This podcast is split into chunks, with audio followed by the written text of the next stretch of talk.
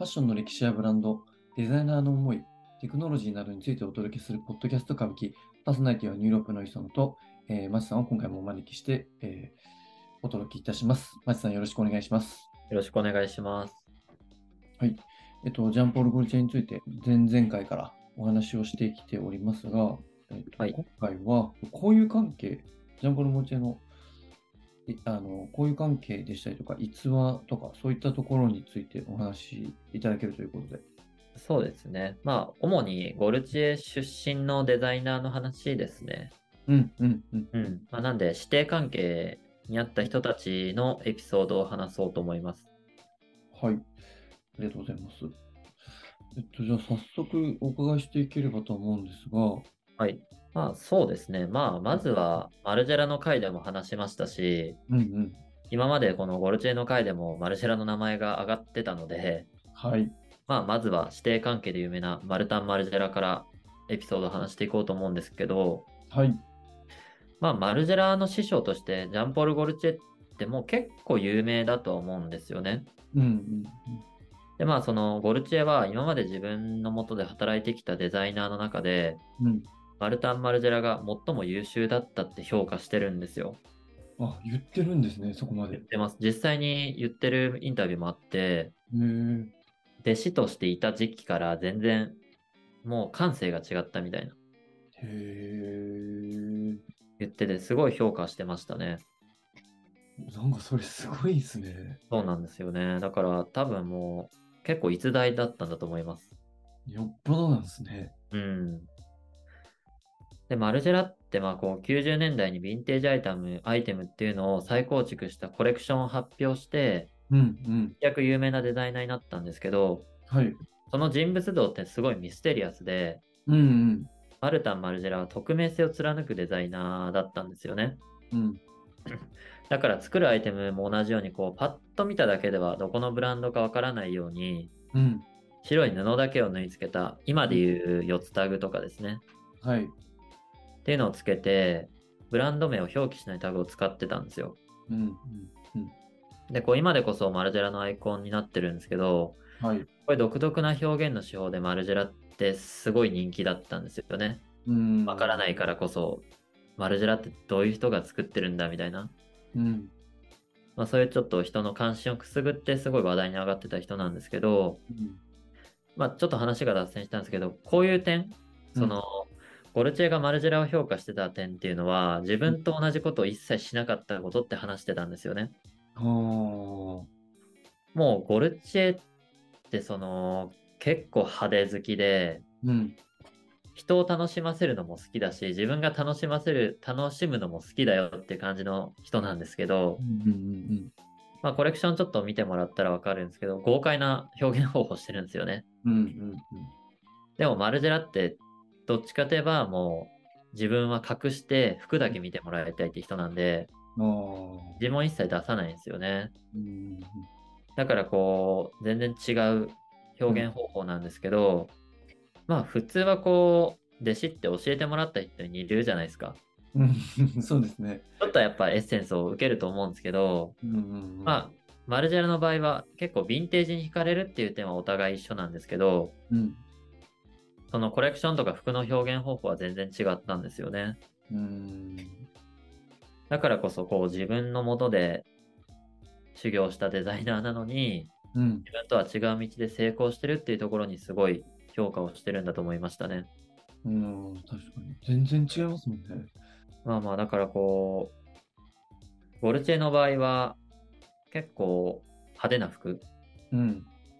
新しくでキラキラした服っていうのを好んで作ったりしてて、それを表現したりするんですけど、まあ、マルジェラって古いものを解体して、新しい価値観っていうのを自分なりに与える手法なんで、はい。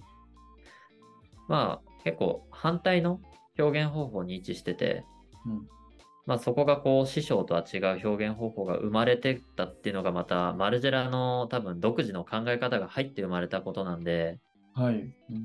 自分で考えるっていう姿勢がやっぱ良かったんでしょうね、うん。そううですね。ん、だからよくゴルチエはマルジェラのことを話すときに一番優れたデザイナーでって言ってますねうん。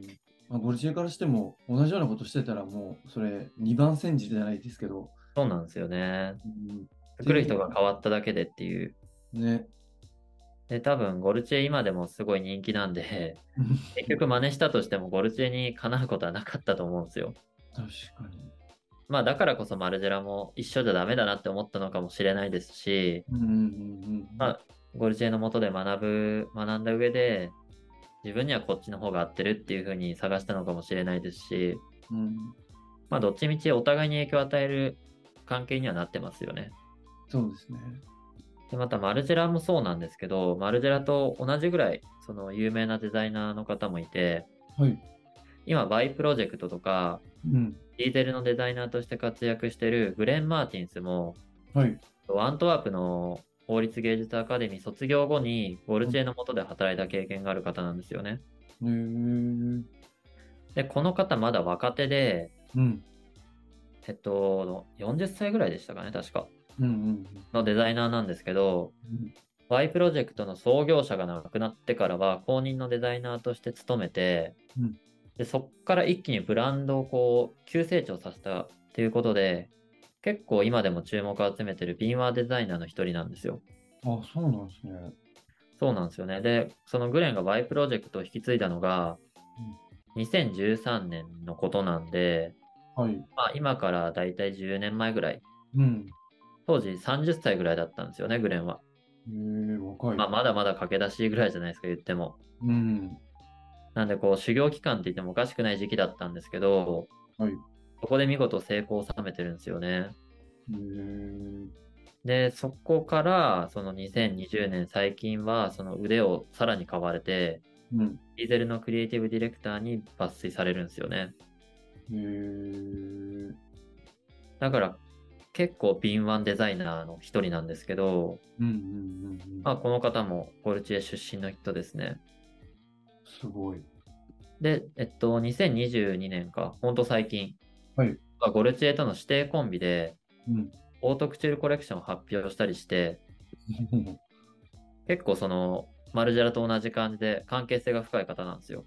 おー。